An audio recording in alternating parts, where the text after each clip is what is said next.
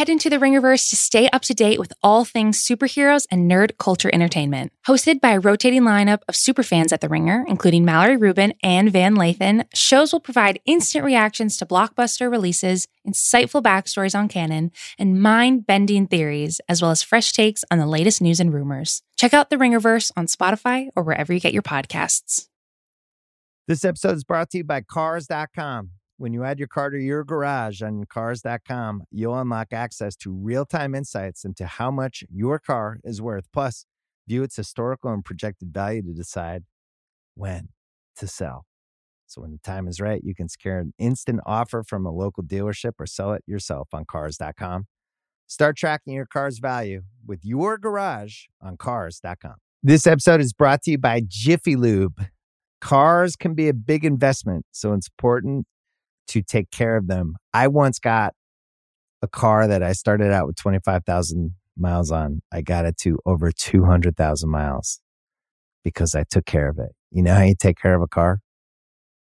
You take care of the maintenance, the oil, the brakes, all that stuff. And if you don't, you can have a car just completely fall apart. When your car needs maintenance, head to Jiffy Lube. They provide automotive excellence at speed. Get your oil changed, brakes checked, tons of other multi-care services. It's all done by expertly trained technicians who actually care about taking care of you and your car. Jiffy Lube, car more. To find coupons and start an instant online estimate, visit Jiffy Lube dot com.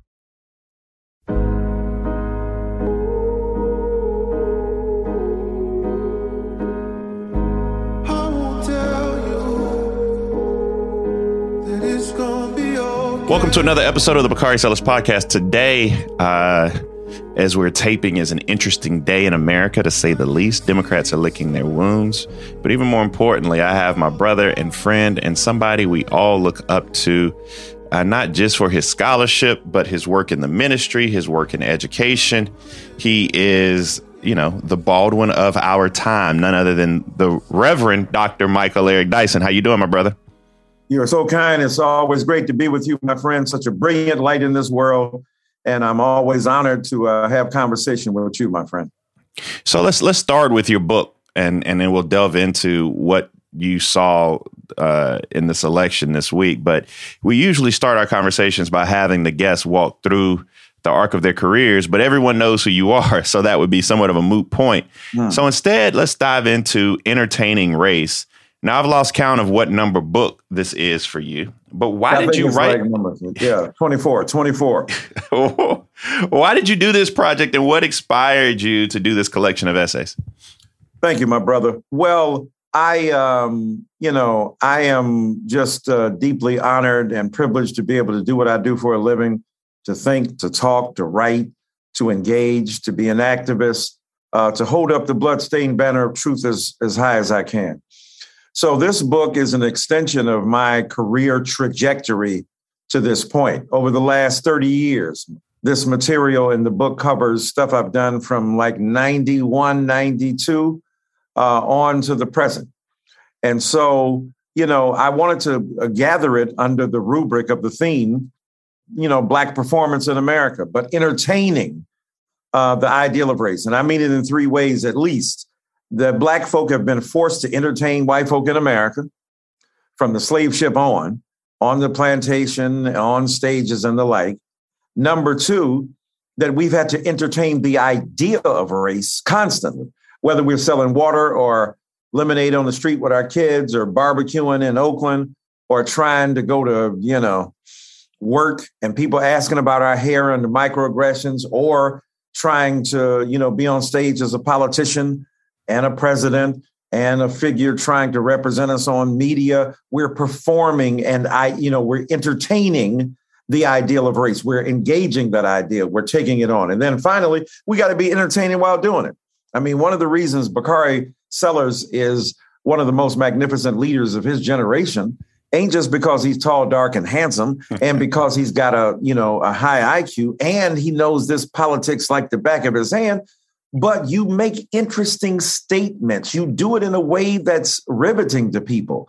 When you're standing out on a courtyard and you're talking about uh, a black man who has been unjustly uh, killed or shot, uh, you're doing it in ways that are provocative, that are insightful. So it's not just the substance of it, it's the style through which that substance is articulated. So that's what black people have been about as well, to be entertaining in talking about race, because if it's the same old thing in the same old fashion, white brothers and sisters and others get upset, get mad, try to figure out ways to retaliate uh, like they're doing with critical race theory. And we find new ways to come at these issues to engage this subject in a provocative fashion. Man, that sounds exhausting. I mean, to to, is, to is. be black in America, when you look at it through that lens, is a very wow. proud but exhausting lived experience. And to There's take no this, doubt about that. There's no to, doubt about that, my friend. And And exhaustion is is a word that we need to use more, the trauma that attends our blackness. We love it. We embrace it. But what's what's tired and traumatic, what's exhausting, I should say, and traumatic is not our blackness itself. It's the response to the blackness. It's the necessity of having to say again what it is. And yet saying it again uh, is necessary. Your father, your father's generation, Martin Luther King Junior, his generation, they constantly said and said again. And what we sometimes find unacceptably exhausting, it's exhausting, but unacceptably exhausting is what they found as necessary to do. They didn't have the privilege of retreat. And let me say this with all respect for younger uh, activists who have given us notions of self-care and the like. That stuff is extremely important. When Martin Luther King Junior's body was opened up in his autopsy, he was thirty-nine years old, had the heart of a sixty-year-old man. I'm sixty-three now. I hope that meant that he was uh, going to be in good shape when he got to that age. But the point is that that that he had suffered so much stress and strain uh, on his life. But at the same time, uh, the stick-to-itiveness, the persistence that that generation exhibited is something that we got to remember now. They performed that uh, version and brand of blackness with extraordinary valor as well. So let me ask you this. I mean, one of the things you brought up is how we how we entertain as you take this constant barrage along the issue of race, and you brought up critical race theory. You know, I've I've had I've had uh, some great scholars on this show talking about right. critical race theory, et cetera. But what role did you see it play? And you're now at Vanderbilt University, so. Sure. You know, the the southern the southern strategy of Lee Atwater, as you look back at this election this week in Virginia, looking at the boogeyman that they made out Nicole Hannah Jones and critical race theory to be. Tell me your thoughts and impressions on what you saw.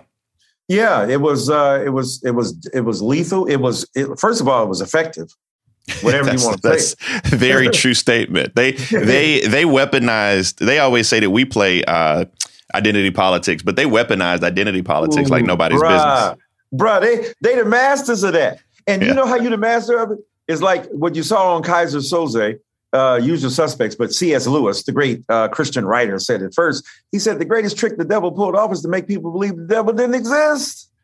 And the, the greatest thing, you know, white supremacy does is to make you believe that identity politics is a black thing. It's a brown thing. What is more identity politics than wearing a white hood on your head and trying to lynch somebody? What is more identitarian than that? You got a Halloween costume as your makeup of your ideology, bruh. So, you know, they have been uh, weaponizing identity politics from the get-go, and they've been masking and obscuring their own. You know, the great philosopher Beyonce Giselle Knowles said, you know, it has been said that racism is so American that when you challenge racism, it looks like you're challenging the idea of America and you're challenging the legitimacy of America. No, that ain't it. We're saying that whiteness has no exclusive right and copyright over the definition of America. But having said that, they weaponize it. Look at what's his name? Christopher Rufo, is that his name? I'm not sure. The young white man who just lucked up looking at anti-racist literature, found some references Correct. yeah. to critical race theory. And he said, hmm, that'll work. As they say in the black church, that'll preach. And he said, there's a, there's a preach among the white, uh, the right wing. And he was right. Uh, you came up with something. This critical race theory is after your mama. I, it reminds me of uh, Julius Lester. You know, white power is going to get your mama. So they think that critical race theory, first of all, they ain't critical. They ain't got no understanding of race and they ain't got no theory. But they all talking about some stuff. They don't even know what they're talking about. If you ask the people who are against critical race theory to define it, they can't. They don't know. Now, let's be real.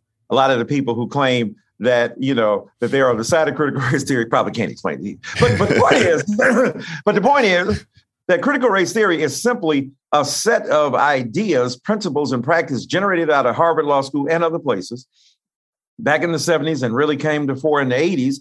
Derrick Bell, Gary Peller, uh, Kimberly Crenshaw, Marie Matsuda, Charles Lawrence, and a bunch of legal scholars, they never thought that their stuff would see the light of day, be on Broadway, you know, the Broadway of ideology. They never thought that, right? They're coming up with a way of saying what? It ain't about individuals. It's about institutions. It ain't about sentiment and passion. It's about systems and structures. That's common sense. We all know, we saw with George Floyd, right? We say that. But what Mister Rufo and others did in terms of weaponizing critical race theory, they made it look like they uh, all Marxists. And there were some Marxist theory in there, but also Martin Luther King Junior was in there. So it was a hodgepodge. As usual, Black folk, we borrow from whatever in terms of improvising a theory because we about liberation, and whatever it takes to get us liberated, we down with that is productive and prophetic and also um, preserving of democracy. So they've been able to, you know, pick and choose and cherry pick Uh, what ideologies and strains go into the makeup of critical race theory. And they've tried to use it to uh, to, to really uh, scare white folk. And they've done a great job. You mentioned, uh, you know, the Southern strategy. We saw it under Nixon. We saw it under Reagan. Uh, Lee Atwater loved the blues and loved giving us the blues. So the thing is, is that the manipulation of ideology and politics and identity for the purposes of weaponizing an idea that could be easily assaulted is a lesson that the dadgum left ought to learn. Now, what do I mean by that? Is that we so highfalutin and like, oh no, we're, we're, we're you know, the reason, and, and I agree with this part, the reason the right wing is able to do it because they're more reductive and simple-minded. Okay, I'll grant you that. But they also understand how to sell an idea. Look, mm-hmm. they lost the Civil War. I don't know if y'all know that or not. I don't know if y'all know the Confederacy lost it because you can't tell. Because they run in so much ideology and so much symbolic politics. We're just now pulling down some of these statues. That's how effective they have been in identifying their cause as the American one. The left is so, is so dead set against skill, against gamesmanship, against figuring out what to do. I'll give another example about this. So when we when it came to uh, deleting the police, to obscuring the police, oh, to eradicating the police, oh, to whatever the word we were using, right? What was the word? Uh, to, to get rid of the goddamn police. I get it. I'm down with you. But it's no harm to go, let's figure out a word that's going to speak to the necessity. Don't give up on the ideology. I mean, on the politics. Don't even give up on the ideological framework that that embraces the politics. Stick to your guns.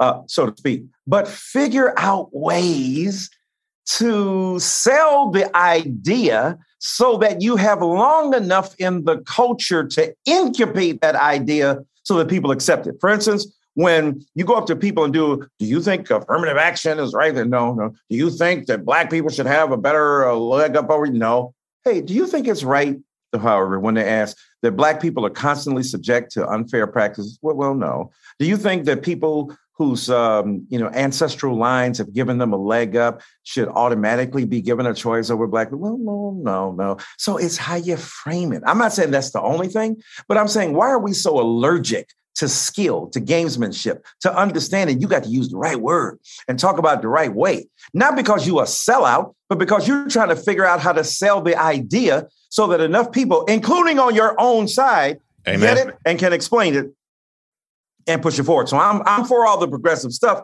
but I'm also for understanding what the game is about.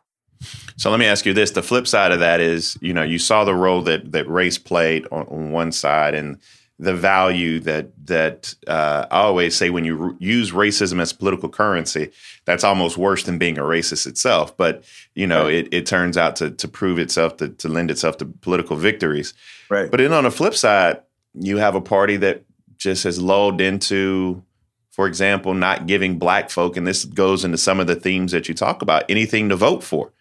Right. And to wait until, you know, wait until Doug Wilder said it best. He spoke to Terry McAuliffe one time, but Youngkin called him often. I mean, we're talking about Doug Wilder of all folk, right? Right. And so So how do you look at it from the other side of black folks still, and you and I are out there every two or four years campaigning for the ideas we think are best and the people we love, but not giving us anything to vote for, telling us that uh, criminal justice reform and voting rights is going to have to wait?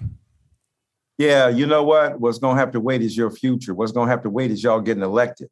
You know, you depend on black people. You exploit us. You take our resources, our values, our visions, our skill, our game, our know-how, our savvy, our cleverness, and you use all that for your advantage, and then you leave us in the lurch. It ain't a good look. And you're so right. I mean, if Doug Wilder is talking to Yunkins, he ought to be talking to McCall, because you don't even respect the people on your team. You got Michael Jordan on your on your side, and you ain't hollering at it. You got you got Scottie Pippen, although Scottie and Michael beefing right now. But yeah. you know you ain't you ain't you ain't you ain't calling on them. You you got you know Althea Gibson. You got Serena Williams. What is the deal? So you got to call upon the knowledge, the know-how, the the ability to get stuff done of black people, and you got to be willing to to spend a little capital to do it. You know, if you want to talk about the filibuster, if you want to talk about you know going against Sinema and Manchin, if you want to speak about you know, what's your priority? If you're willing to put priority on other stuff and get, you know, a three trillion thing passed, and then it's down to one point five, and then Manchin ain't satisfied with that. And you, you, you know, because of the political math, you know, Sinema and Manchin are all, all out of proportion of, you know, uh, impactful and powerful than they should be. And we know this. Because we know in the real world, they like the kids at school. They ain't never been popular. They're, oh, my God, now all of a sudden I got the whip. You know, I'm the one. And so now they're trying to exploit it to no end and at the, at, at the expense of black people. And we need the regular members of the Democratic Party, from the progressives to the moderates, to stand up and say, nope, this ain't cool. And, you know, Joe Biden did. When he was elected, you know, did an amazing thing, right? When the, the night that he and uh, Kamala Harris spoke after they were officially elected, he said, black people, I know I owe you. Yeah. Now, that was extraordinary. No president has really done that. And we ought to acknowledge uh, President Biden for that. But we got to say, where's the payoff? Where's the where's we got to do more than lip service. We got to step up to the plate and try to knock it out the park, so to speak, you know, like the Atlanta Braves did. So yeah, the point amen is, to the Braves. That's right. You know, I was pulling for Houston, but what can you say? I wanted Dusty Baker to do something, black coach, black manager, but I ain't mad at uh, Atlanta. Y'all doing your thing. So the thing is, is that, you know, what are you willing to do? What what capital are you willing to expend on behalf of the people who have given their lives? We are still the most faithful members of the De- Democratic Party. We are still, I would argue, the most faithful citizens in this nation. And we deserve to be heard. And here's the thing. You don't do the stuff that's good for us. You don't do the stuff that's good for America. What's good for black people is good for the nation. And that's what we got to remind folk of. Sign up to The Economist for in-depth curated expert analysis of world events and topics ranging from business and culture to science and technology. You'll get the weekly digital edition, online-only articles, curated newsletters on politics, the markets, science, culture, and China, and full access to The Economist Podcast Plus. The Economist is independent journalism for independent thinking. Go to economist dot com and get your first month free.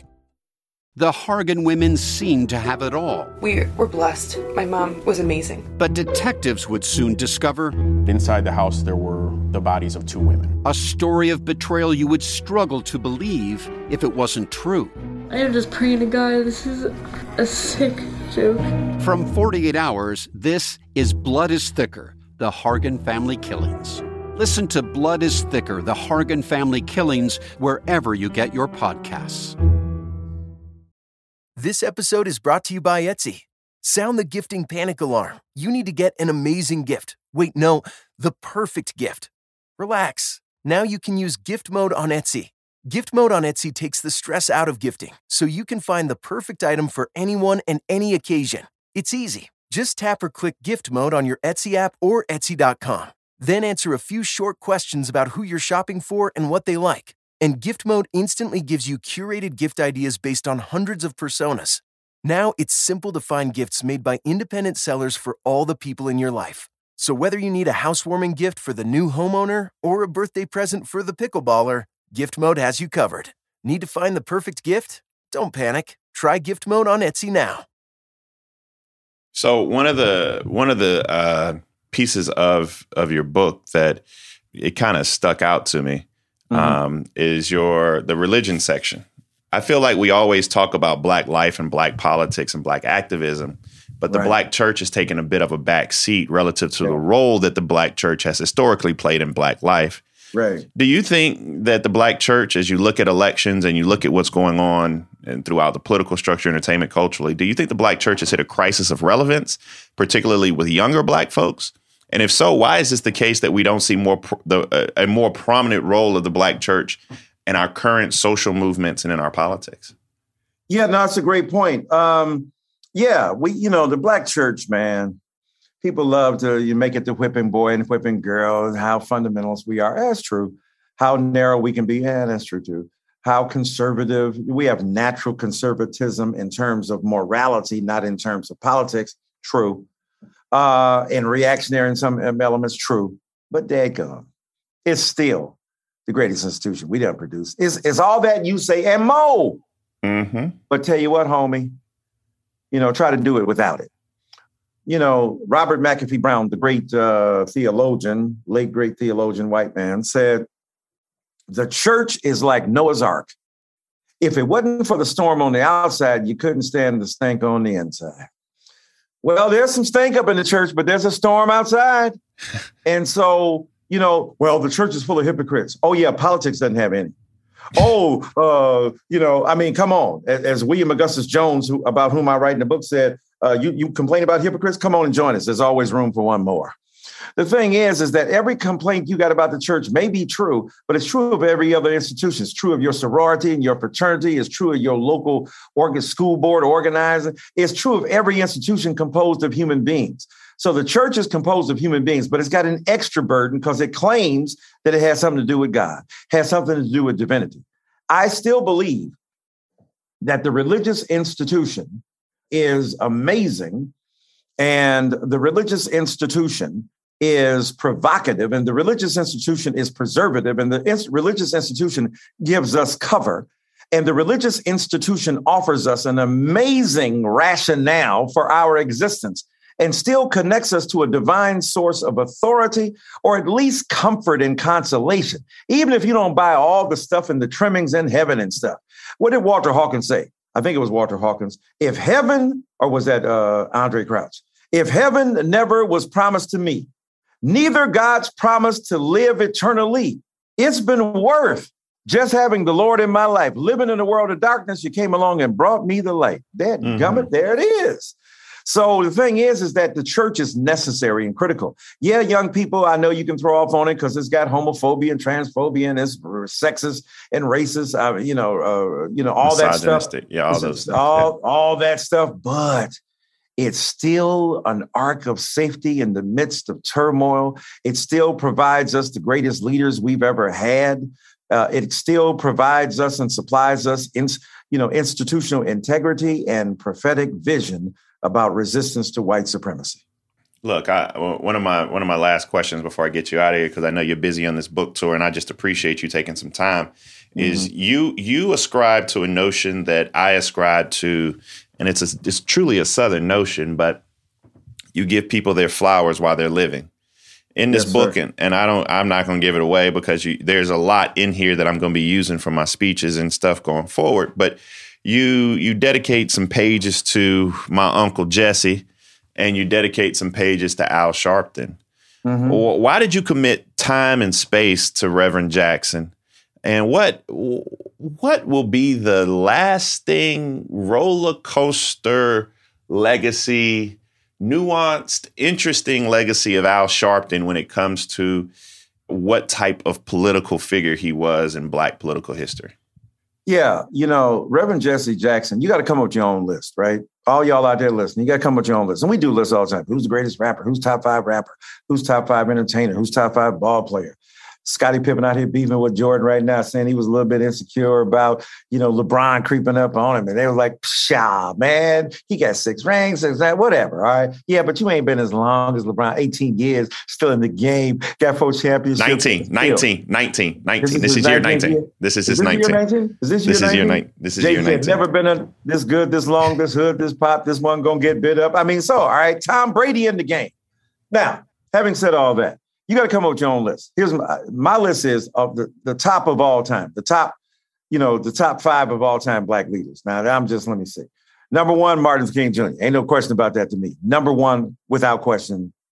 Number two could be Frederick Douglass, maybe Harriet. All right, we can do one of them. Number three is Jesse Jackson, without question to me. Of all time, period. He could be number two, right?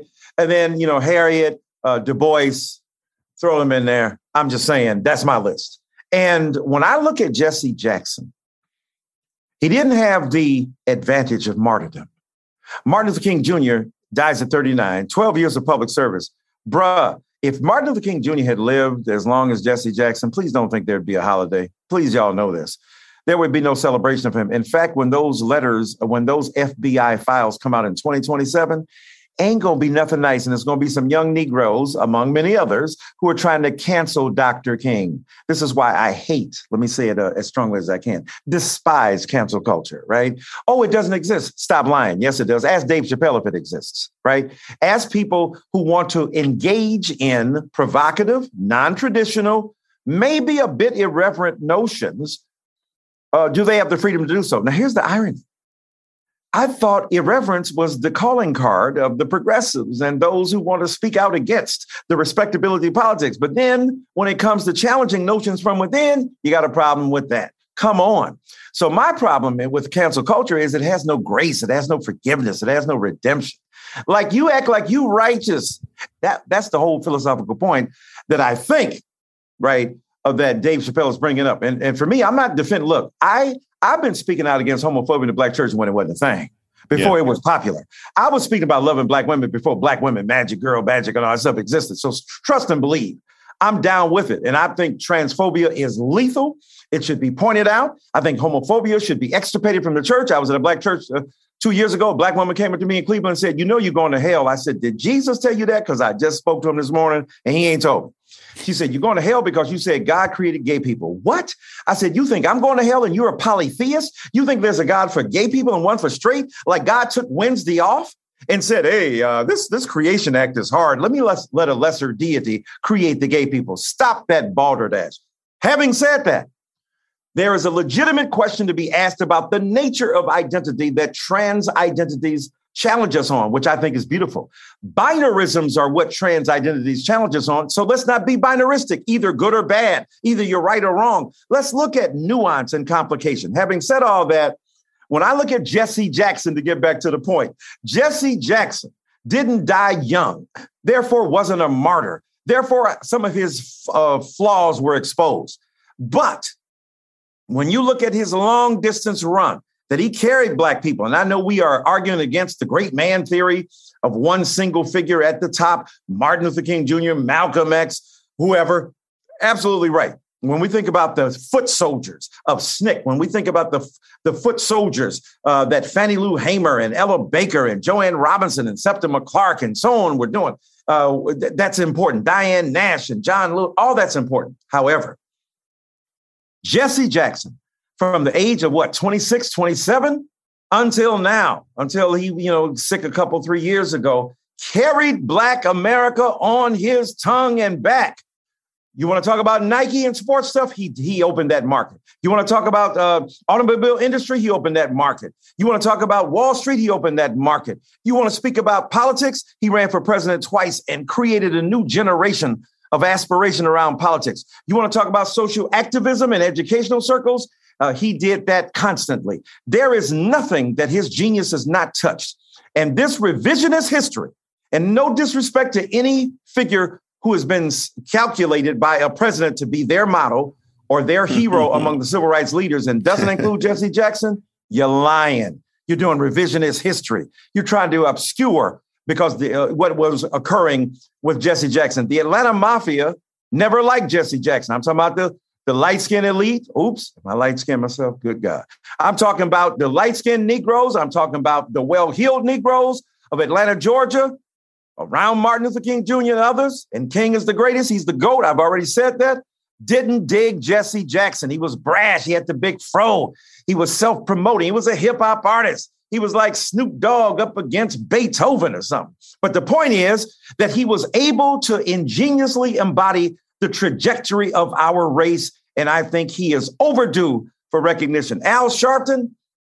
Al Sharpton is like an Emersonian figure, self-rebegetting, self-reinventing. You go from Reverend Al wearing the jump, the, the, the, the, the running suit to the Reverend Al who's in Brooks Brothers right now. The Reverend Al who's on television and radio every day. The Reverend Al who's on the front line of change. The Reverend Al who picked out, focused on, made hay about, and created a narrative around the most significant civil rights movement and, and issue of our time, police brutality against Black brothers and sisters. Al Sharpton was on that when Negroes thought, that's y'all, y'all Negroes in the in the in the in the in the hood who messing up, who deserve to be uh, arrested because you messing with the police. Oh, now your bourgeois Negro children getting arrested. Now other Black people getting killed. Now you see it's a scourge. Al Sharpton was on that before it was a thing.